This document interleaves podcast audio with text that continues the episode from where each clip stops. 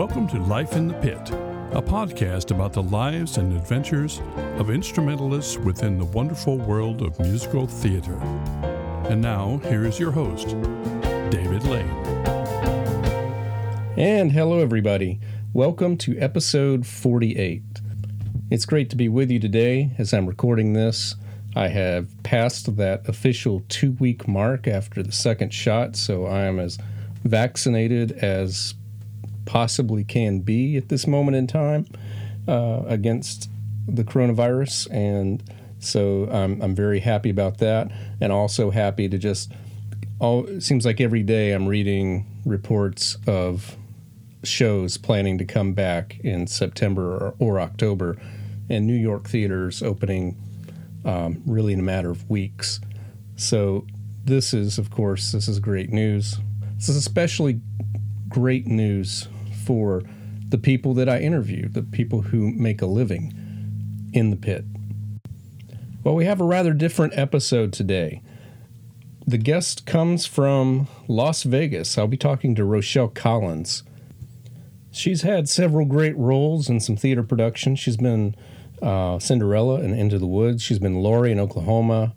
She's been in Fiddler on the Roof and The Fantasticks, um, and quite a few more, several operas. But uh, we'll talk very little about that today. Uh, we're going to talk about what she's been doing for the past 19 years living in Las Vegas, and that has been as a company member of Cirque du Soleil. Now, if you've taken an interest in this show, and yet somehow you don't know what Cirque du Soleil is, don't worry. We will talk about that in the show. We will we'll, we'll catch you up. Uh, most likely, though, you have heard of Cirque du Soleil and you may have even seen a performance. Rochelle has been in two separate shows of theirs. Has uh, she got her start in Mystère, and most recently, she's been a performer in Ka. Rochelle is the very first professional vocalist that we have had as a guest on Life in the Pit.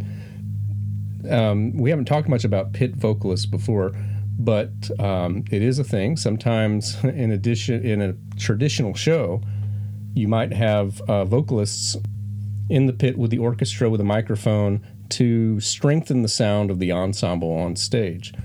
Um, Rochelle's a little different than that she is an on-stage performer and sometimes uh, like flying above the stage if we so i guess we could say overstage and on-stage performer uh, but she has kind of a unique perspective because sometimes she's in the background she's not um, she's providing music for other things that are happening in cirque du soleil and in that instance she becomes a pit musician so she's she has that unique perspective. Plus, she's just going to talk about what it's like being in one of the most famous international non-animal circus shows around, Cirque du Soleil.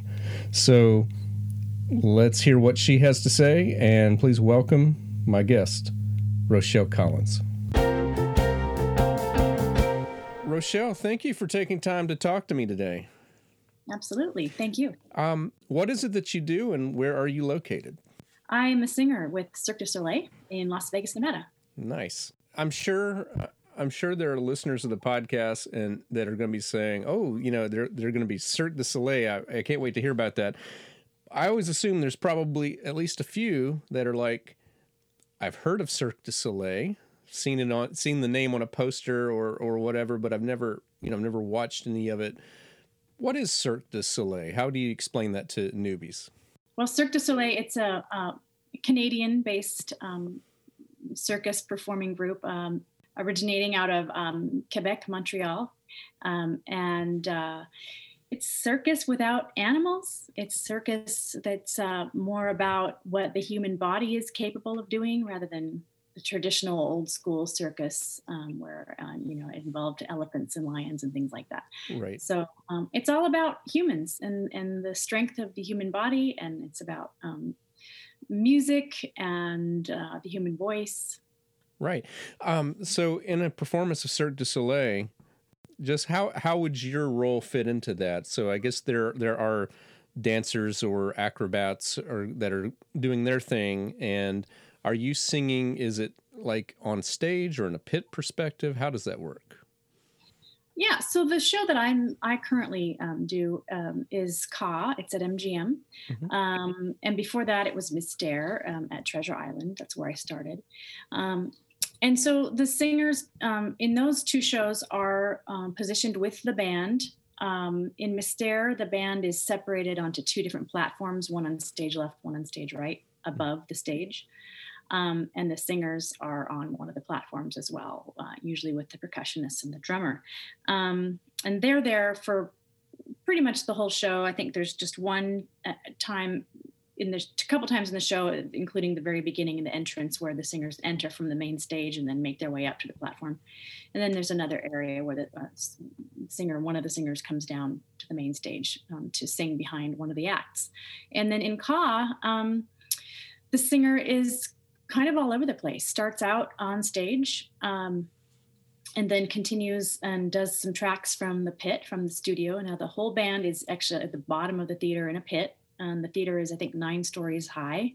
Wow. Um, a series of uh, levels and, and lifts. Um, so the singer sings from the pit with the musicians, but also on stage and also backstage in the wings, and then as uh, also on um, from a vine quote unquote a vine. It's a big piece of metal piping, and um, at one point the singer gets um, s- suspended from the vine. It's, I think it's 60 feet in the air and tracked out onto the stage and sings some acts, and then tracks back out on the vine, and then gets released from the vine and continues the show from backstage and on stage as well. Nice.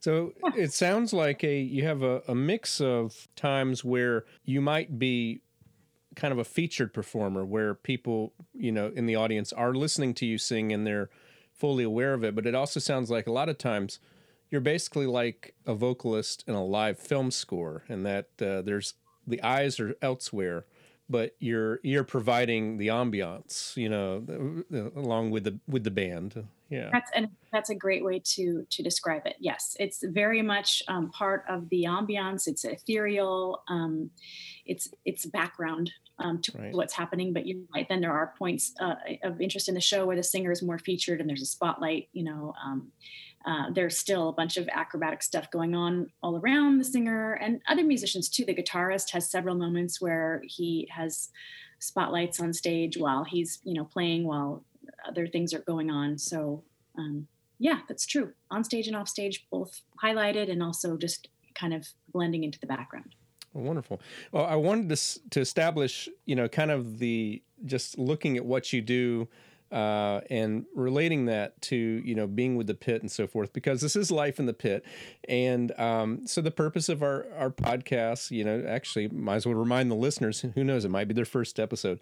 Uh, we focus on the pit musician experience. So uh, those who play primarily for musical theater but sometimes for opera and ballet. And this is our first look at Cirque du Soleil. And you are the first vocalist that I have interviewed before because normally we're talking about instrumentalists in the pit. Sure. But um, you know, you you have kind of a, a, very unique connection. You can talk about the the pit vocalist, but also in a rather spectacular and unique environment. So, looking forward to kind of we'll come back to that. We'll talk a little bit more about what rehearsals and performances look like, but uh, let's backtrack. Where are you from originally, and how did you get into music? So I grew up in Seattle, Washington. Um, originally, I was born in Missoula, Montana, um, and then I moved to Seattle. I think at the age of three or four with my family, um, and I was born into a family of musicians. My father was the resident baritone with the Seattle Opera for mm. a hmm. number of years while I grew up, and my mother um, performed musical theater. My dad as well performed musical theater on and off. And they met actually in college at the University of Montana, both music majors. Um, my dad um, co-founded a Missoula Children's Theater with a fellow, fellow named Jim Caron, and um, they um, that was sort of one of their projects for for many years. Uh, my dad left it for a while and then went back. Um, it's under different leadership now, but so he, you know, he was really instrumental in in my exposure to theater and to music. Uh, both my parents were. My mom as well. She um, multi instrumentalist, guitar, flute. Um, she also was a singer. Um, my dad also played guitar. So um, you know, at a very early age, I was singing complete songs and nursery rhymes to my baby brother. I, I, think I have a recording of me when I was three years old singing complete songs oh, nice. for me and, you know, memorized in pitch. So, um, and then, you know, as I grew up, I performed with my parents. Um, I performed in some community theater. I studied music and theater in high school. Um, and then I didn't go to college right away. I waited for a while, but once I did finally go to college, I I went as a music major and I attended the um, Lionel Hampton School of Music at the University of Idaho. You know, one of my favorite science fiction stories, like you know, type of story, is where someone makes a decision, and the alternate decision plays out in an, in another universe, you know, and like maybe you could go visit and see how your life turned out. Uh, so when I was looking at grad school, so I'm a, I'm from Florida, and I chose North Carolina School of the Arts for my grad school. But the other school that was very interested was the University of Idaho, and and and uh, that was uh, late '90s. You know, it was just funny. I almost went there to do a master's of music composition, uh, or I, sh- I, shouldn't say I almost went there. I didn't really, you know, when when you're in North, when you're in Florida, it's like well, there's North Carolina, that's 600 miles away, and then there's North, there's Idaho, which is like 2,500 miles away.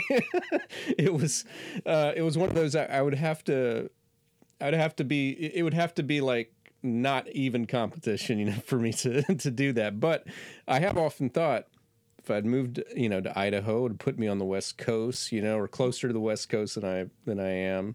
Uh, but I've I've never really actually talked to someone from the University of Idaho before who's been there as a student. So that's that's very neat. I really, um, I really got really lucky there. I mean, uh, the School of Music is a it's got a fantastic program, mm-hmm. and um, at the time it had a great um, vocal department as well um, i'm not sure how things stand now but when i was there um, it, everything that i had was from theater to percussion to um, voice uh, um, theory aural skills all of that was in my opinion top notch and um, it, you know ultimately got me to where i am today nice yeah, yeah. I, I, was able to find a few videos on on youtube just to kind of uh, f- familiarize myself with you, and I think uh, it was from a distance. I couldn't tell. It looks like you. Did you sing the Star Spangled Banner for a Padres game, San Diego Padres? Okay, yeah, I saw that. And then I saw a brief uh, a brief interview you did with somebody. You talked about um, you talked about the uh, University of Idaho and. Uh, and and I'm gonna have you re- kind of recap that story. So you were there when you were when you got discovered for Cirque du Soleil, right?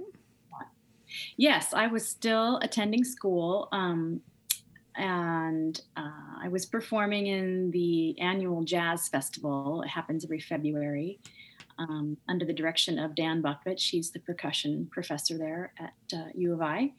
And um, he wrote um, an African mass um, that he had me um, perform a solo in. And yes, it's the jazz festival, but um, really anything that comes out of Bukvich's you know toolkit with regards to his compositions anything goes at the jazz festival and so this was a really cool piece that had a lot of neat percussion breaks but it also had full you know choir and, and soloist so anyway i performed that and um, a guy who was a friend of, of my percussion professor dan bukvich and also an alum of u of i um, was there to to view the jazz festival. He goes back every year to see it, and um, he he saw me, and he lived at that point, and he still does, I believe, in Las Vegas. He was a, a gig musician here in Las Vegas, and uh, he just asked Bukvich what my story was, and he said, "I think she, you know, she's going to graduate soon." And he said, "Well, tell her she should audition for Cirque du Soleil. There's, I think she'd be great." Now he wasn't a scout for Cirque, but he was, like I said, a working musician here, and he happened to know the band leader of Mystère at the time, and he happened to live like down the street from him or next door to him. So, um, so he'd mentioned this to um, Dan Bukvich, and then, and then you know, Bukvich eventually got around to me and asked if I had heard of Cirque, and I said, "Well, yes." And he said, "Well, my my friend, you know, who lives in Vegas, you know, uh, Tom Lyons, he was here. He's an alum, and he thinks that you'd be great, and and um, that you should audition." I said, "Well, you know, give me his number." And long story short, it took a long time for him to give me his number, and and then finally I called and and I talked to him over the phone, and he said, yeah, I think you'd be great. I'm not with Cirque, but you know, you send me an audition packet and I'll hand it off to the right people at the right time. And I said, well, what goes into that? And he said, a headshot, resume, and you know, a, a tape of you performing, preferably live. And um, so I sent in that. Uh, this was an audio tape that was on a cassette tape mm-hmm. that I right. pieced together myself from various live recitals and performances that I had done um, there at the University of Idaho. Um, and I sent it in. I sent one to Montreal as well to the Cirque du Soleil headquarters.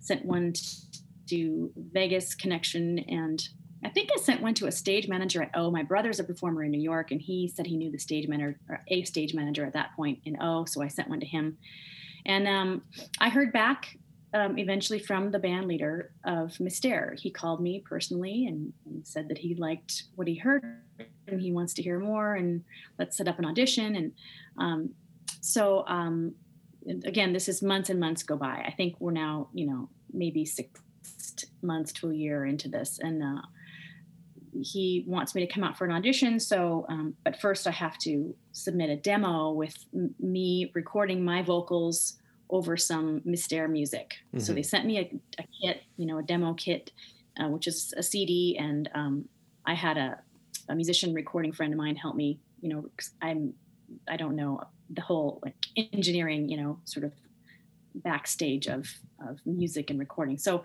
anyway, I had help with that, and um, had somebody help me record my vocals over the top, and sent that in, and they had me come out for an audition. I had to pay my way, um, and you know pay my airfare and, and hotel. And I did really well. And I was told that I did really well, but I didn't get the part because um, they used somebody who was already in house who was mm-hmm. um, a sub a vocalist over at O. And so they she was done being a sub at O, so they moved her to Mystère. So she got the gig at Mystère for a year, and a year later she decided to get married and move away. So a year later they called me again and said the part is up again. Would you please come back for another audition? Wow. And uh, this time they paid my way, and it was different, and um, and I got the gig. Nice. Okay. So it, yeah. it's one of those uh, overnight successes that that took a couple of years. yeah, I think like a two-year process, really, from right. beginning to. Yeah. Nice, nice. Um, so let's talk about. Um, you know, you're you're there, you're brand new. You've got to learn the show. So, what is a rehearsal process like uh, for any musician at Cirque du Soleil? So, um, typically, the uh, any new musician does have to go to Montreal for training. Mm-hmm. Actually, I think everybody does. I don't know if that's still the way it is, but um, so I they had me fly to they had me go to Montreal. This was in December or January. Mm-hmm. And um, by the way, when I got word that they wanted me, I was um, it was Christmas break from school, and I was traveling on a road trip and traveling around. And I checked my voicemail and my email and found out that they wanted to send me a contract. And so that was a huge scramble too to try to get to a computer and sign a contract and then they said we need you like now. And so i had to cut my trip short and go back and pack up what i could. And anyway so i went to montreal and i think it was a two week training process and i worked with a vocal coach at that point. Um, and they had given me a recording of the music. Yeah they had given me a recording of all the music to learn but nothing written. I didn't get anything in writing like a score um, until i got to montreal and by then i already i had already learned it all. Right. so, that was fine though because I could double check. You know, I learned something wrong. Um, so it was a in the really the training process was also you know to take care of, um, of details like you know they had to take measurements and and I had to have my uh, cast done of my head so that they could you know fit a wig properly onto my head and mm. everybody all new artists have a plaster casting mold of, done of their head their skull um, so it was that type of thing too it was measurements and um, you know working out the the costume wardrobe details and working out you know getting a health profile going um, making sure that you're you know you're healthy and you don't have any pre-existing conditions. Um, and then beyond that just working with a coach. And so i think two weeks after i may have left a little early um, because i was ready they they had me go to to um, back to vegas and um, I didn't like I wasn't like thrown into the show right away. As I recall, I think there was a week maybe of uh, what's called sort of your your probation period. It may have been a couple of months of probation period, but but I, I mean, I was on stage, you know, within a week, I think, actually singing the whole Mm-hmm. show. Nice. Wow, a week. it, it, it's it's that's amazing. Uh, such long such a long process to Yeah. get there, and then to get your health and your costume, and and then a week later on. Yeah. Uh, so, how was learning the music? That I assume that did you have did you have to learn it on your own, or did you have like prescribed times, you know, with a music director? I learned it on my own. Well, I, I did. I mean, they did have prescribed times for me, um, and it wasn't really a music director. She was a coach more, and um, that was at the in on the Montreal side of things. But on my own, before I even left to go to Montreal, I just I just learned it. I Nice. just get it get it you know uh, known and so you know incorporated. So and it was all just by ear. And then, like I said, once I got there, I had actual physical music, not just all by ear. I think they did send me I think they sent me um, like a lyric sheet, lyric sheets to the songs, which is gibberish, by the way. But you still have to learn the gibberish. You can't just make up your own, you know, gibberish on the spot. So um, it was all phonetically, you know, spelled, and uh, so I learned. I think using the lyrics, lyric sheet as well. Nice. Uh, so I was going to ask some things, you know, about you know just performing, but I think at this point I'm going to switch to. I do have some, uh, uh, just a few questions from Facebook uh, that I solicited, and Okay. uh, I think I'll I'll bring these up. I I, I didn't like vet these in advance. uh, some of them we may have already answered, but um, here's the first one. This is from John. And he, he says, I'd be curious how much click they use. Yeah, pretty much constant. Yeah, pretty much constant click track. Um, both Mystère and Ka. I can only think of a couple of numbers where there is no click because there's just so much rubato, and it so depends on what's happening on stage. Um, uh, but yeah, it's pretty much constant click. hmm Yeah, and the second part of his question was I've always wondered how much of their orchestrations are live versus sweeteners. So, like, are all the instruments live? Yeah. Yes, I yes, pretty much most of the instrumentation, most of what you hear is live. Um, I mean, a lot of what you hear too are sampled sounds. You know, there's I, both Mystère and Ka have two keyboards, um, to two keyboard players, I should say, key one and key two. Um, and um, even in Ka, the accordion was um, uh, at certain points MIDI accordion, and so it also used samples. Um, so you could get string patches and hammer dulcimer sounds and things like that out of accordion, etc. Um, and then, you know, the, the instrumentation by and large is live and happening. You know, as you hear it. There's some pre-recorded. Um, we, I, I guess we call it padding. Pad. It's like a especially in Ka, there's sort of a, a, a lull underneath a lot of things, a pad of, Right. of instrumentation that's kind of just ethereal in the background. Um, and then there is a pre-recorded um, men's choir, um, I think, uh, from Montreal that's that um, accompanies some of uh, one of the main um, numbers called um, "Battle" in Ka. So you hear a bunch of you know a huge men's chorus, and no, there's not a giant men's chorus in the pit. Right. That's a pre-recorded thing. Yeah. So yeah, it's a, it sounds a little bit like um, I I previously. It's actually, uh, yeah. This question ca- came from John Eldridge, who was a guest on my show, and um, we talked a lot about keyboard programming, and we talked about like Mamma Mia.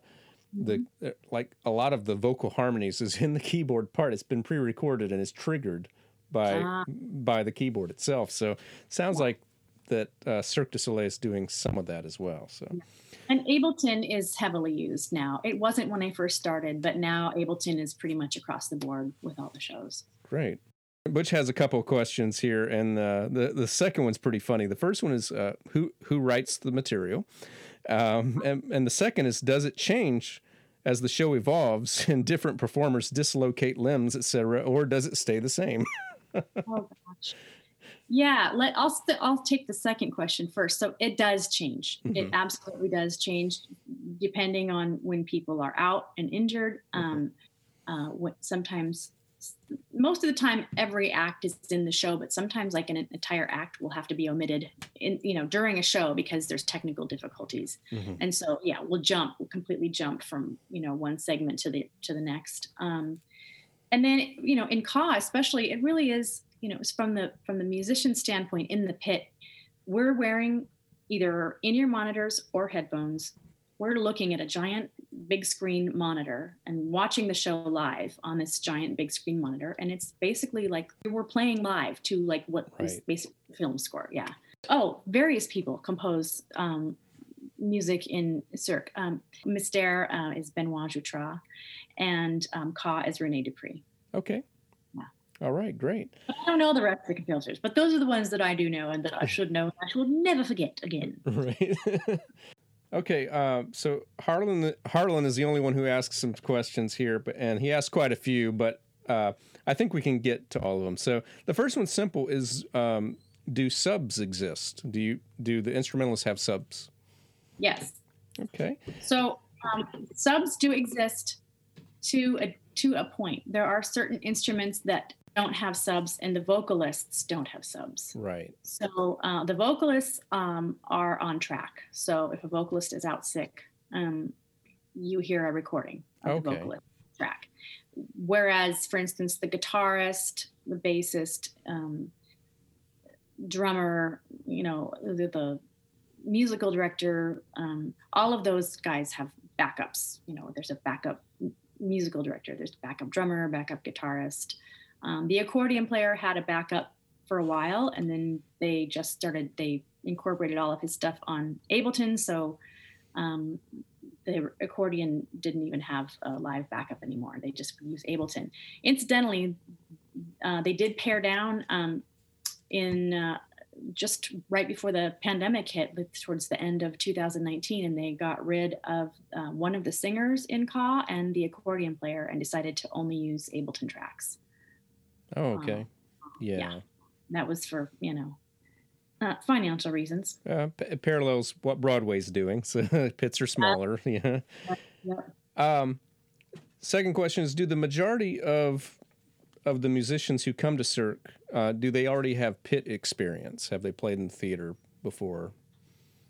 Um, yeah, a lot of them have. Yes, uh, the musical director of Ka um, comes from New York, and um, he's a composer as well, and he's written Broadway musicals. Um, he's written musicals. One of them, to my knowledge, has been on Broadway. It's called Bandstand. Oh, okay. Uh huh. Yep. Uh, nice. Uh, as well, several other musicals. So he's big time musical theater. Um, you know, composer, uh, musical director, um, and then several other people um, have had you know they've been they've been gig musicians. They've either right. been in musical theater or they've been on cruise ships you know or they've been gig musicians. Right. Great. Yeah. Uh, are these next two questions kind of run together? Is the scoring similar to theater? Like does it have vamps? And are there any control are there any control structures like a vamp that are unique to the environments? Things that uh, you know we don't have to deal with in a standard in a theater production.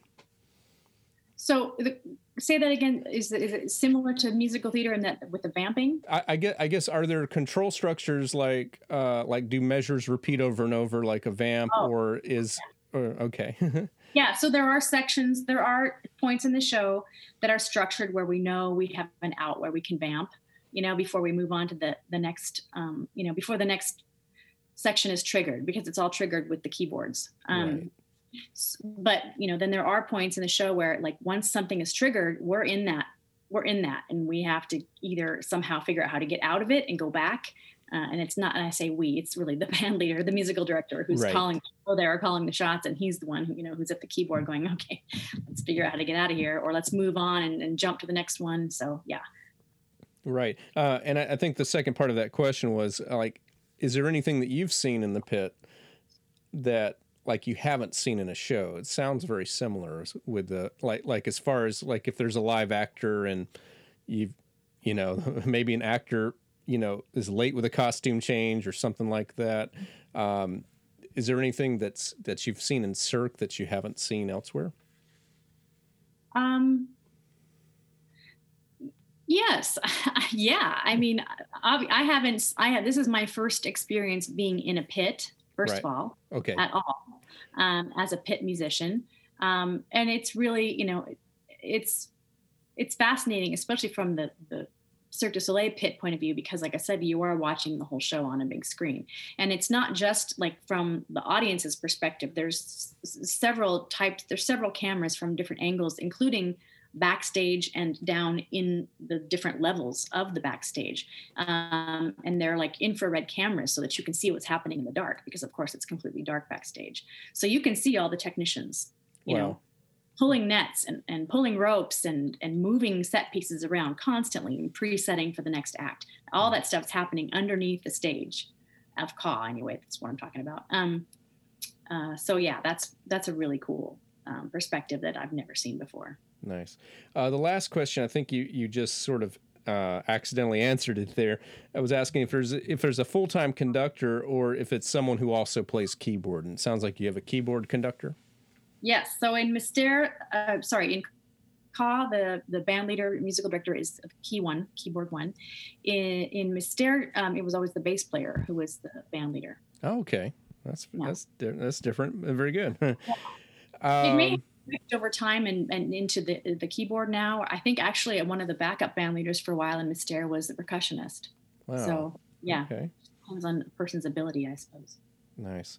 Um, and so, first of all, uh, listeners, thanks for those questions. Those are very good. That, that covers just about everything I was going to going to ask regarding the performance.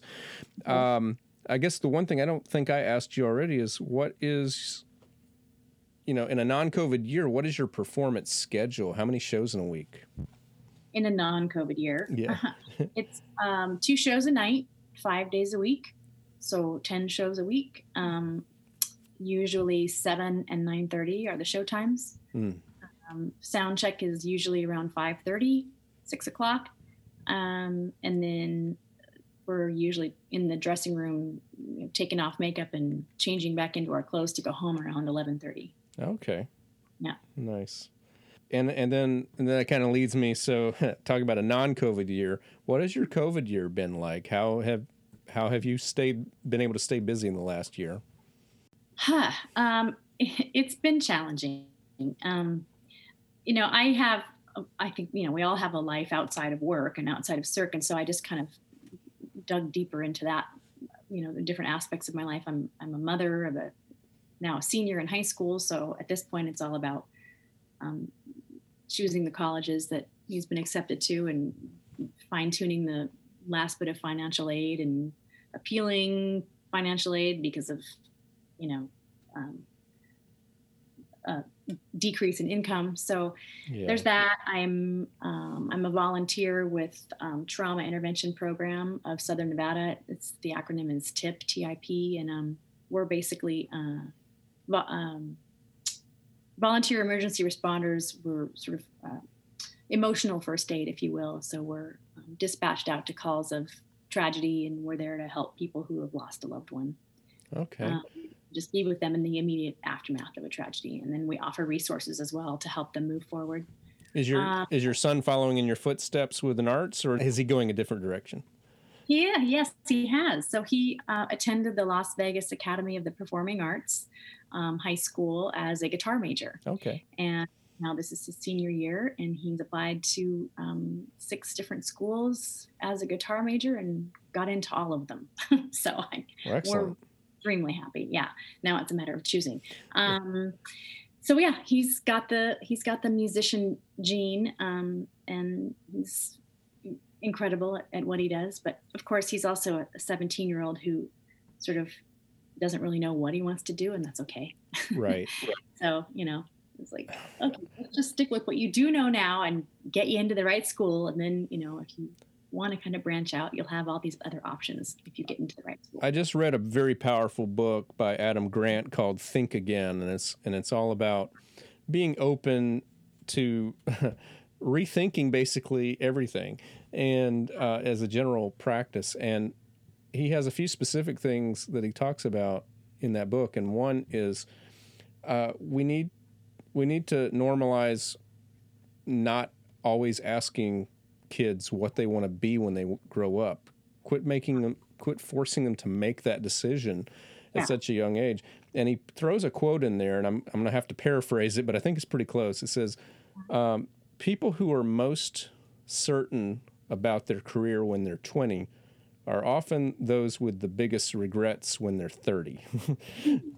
Wow. and it Yeah. just because you don't know yourself yet you just like you you need to explore so you know youth should be let's let's try some different things and let's see I where i have an aptitude where i have a passion so No, I, I totally agree, and um, and that's why it's you know it's it's challenging as a parent to to keep reminding my son that um, while he does have this this skill, right, and this Exactly. interest in in in passion for this skill at this point that and that this skill is is landing him into you know one of you know the best college that he can get into um, it doesn't mean that he has to stick with it i mean if he, if he wants to and and things pan out and you know the, the right connections are made and he wants to stick with it then that's fine but certainly there's a the world at his fingertips right now and i just you know i think i agree with you that um, yeah.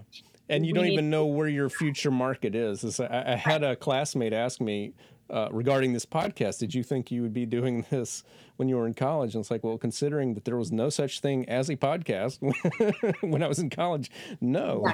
Yeah. Exactly. Yeah.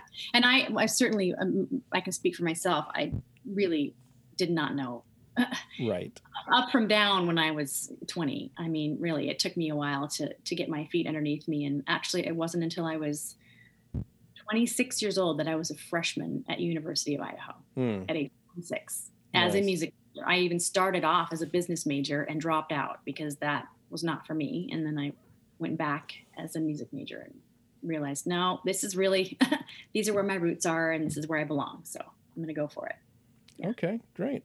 Um, let's just touch a little bit on your. You know, you've got you've had a theater life. Uh, you've played Cinderella and Into the Woods. Uh, You're you've done some opera. Eurydice and Orpheus and Underworld. You've played leads in Oklahoma, Fiddler on the Roof, The Fantasticks. Uh, so. Uh, are are these from like pre Cirque days, or have you fit those into your schedule since since you started Cirque? Oh, yeah. Those are pre-Cirque days. Those are um, my college days. Yep, at University of Idaho. Um, either um, during during a school year, uh, or um, I would I often stayed in Moscow, Idaho, and did summer stock theater, and so a lot of those were from summer stock theater, and that's where they would bring in, you know, they would use local um, actors and musicians, but they would also bring in people from, you know, out of state to to uh, to buffer to Right. bulk up, you know, the the talent. So yeah. Okay. Yep. And then I have done things here. Um, most of it has been works that Richard Oberacker, the musical director of Ka, has composed. Um, because, like I said, he's a big time musical theater composer. And so he's written a ton of stuff and often, you know, um, asks those that he knows in the community to to be part of his productions and, and his works and his projects. So I've been lucky enough to be asked to be part of those as well. And um, sung backup a couple of times for various. I think uh, the Smith Center. I did backup for um, Kristin Chenoweth, who was in a small little choir, and we were her backup singers when she came to perform as a special guest here. Oh, Um, nice. things like that, and then sporting events, national anthem type thing. Right. So Yeah. I think that's just about it. Uh, uh, I guess the last question is there a timeline? I mean, I assume that Cirque has not resumed yet. Is there a timeline on them coming back? So the last that I heard is that um, the the first two shows that they want to start with are Mystère and O, and they um, are their goal right now is to have them open, or at least one of them open, by July. Okay. Now they also have warned us that there's going to be at least an eight week rehearsal process, you know, leading up to the shows, um, and things won't be, you know, back at full throttle obviously right away. Mhm. There'll be limited capacity in the theaters and probably not back right away to two shows a week.